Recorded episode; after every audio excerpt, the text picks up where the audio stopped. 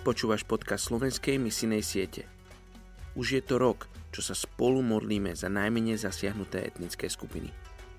Sme veľmi vďační za každého z vás, ktorý pridáva ruku k Božiemu dielu na tomto svete.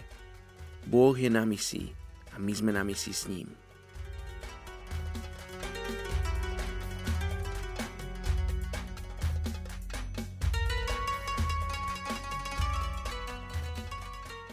V 8. október. Etnická skupina Západní Ujguri v Číne.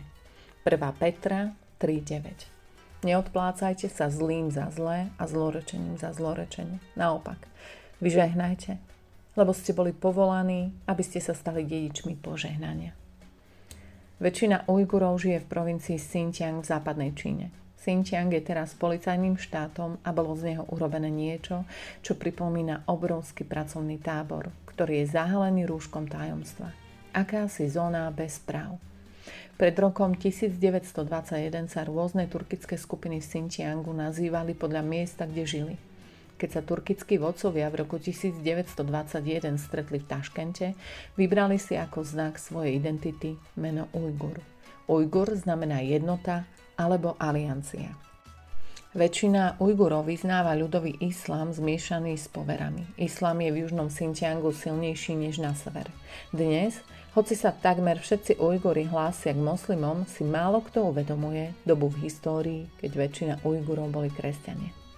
Nestoriánsky misionári sa prvýkrát objavili v Číne v roku 635 nášho letopočtu. Potom, čo už storočia, pracovali v Strednej Ázii. V 14. storočí kresťanstvo zmizlo spomedzi Ujgurov na 500 rokov a obrátilo sa na islám. Švédska misijná spoločnosť obnovila prácu medzi Ujgurmi v roku 1892. Do 30 rokov 20. storočia sa obrátilo viac ako 300 Ujgurov. Ujguri bojujú o prežitie svojej kultúry, jazyka a náboženstva v Číne kvôli vážnemu a systematickému útlaku zo strany čínskych úradov.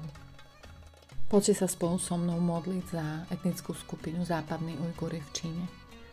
Otecko, modlím sa za túto etnickú skupinu, modlím sa o slobodu pre nich, modlím sa, aby si posilnil kresťanov medzi nimi, viedol ich a dával im múdrosť.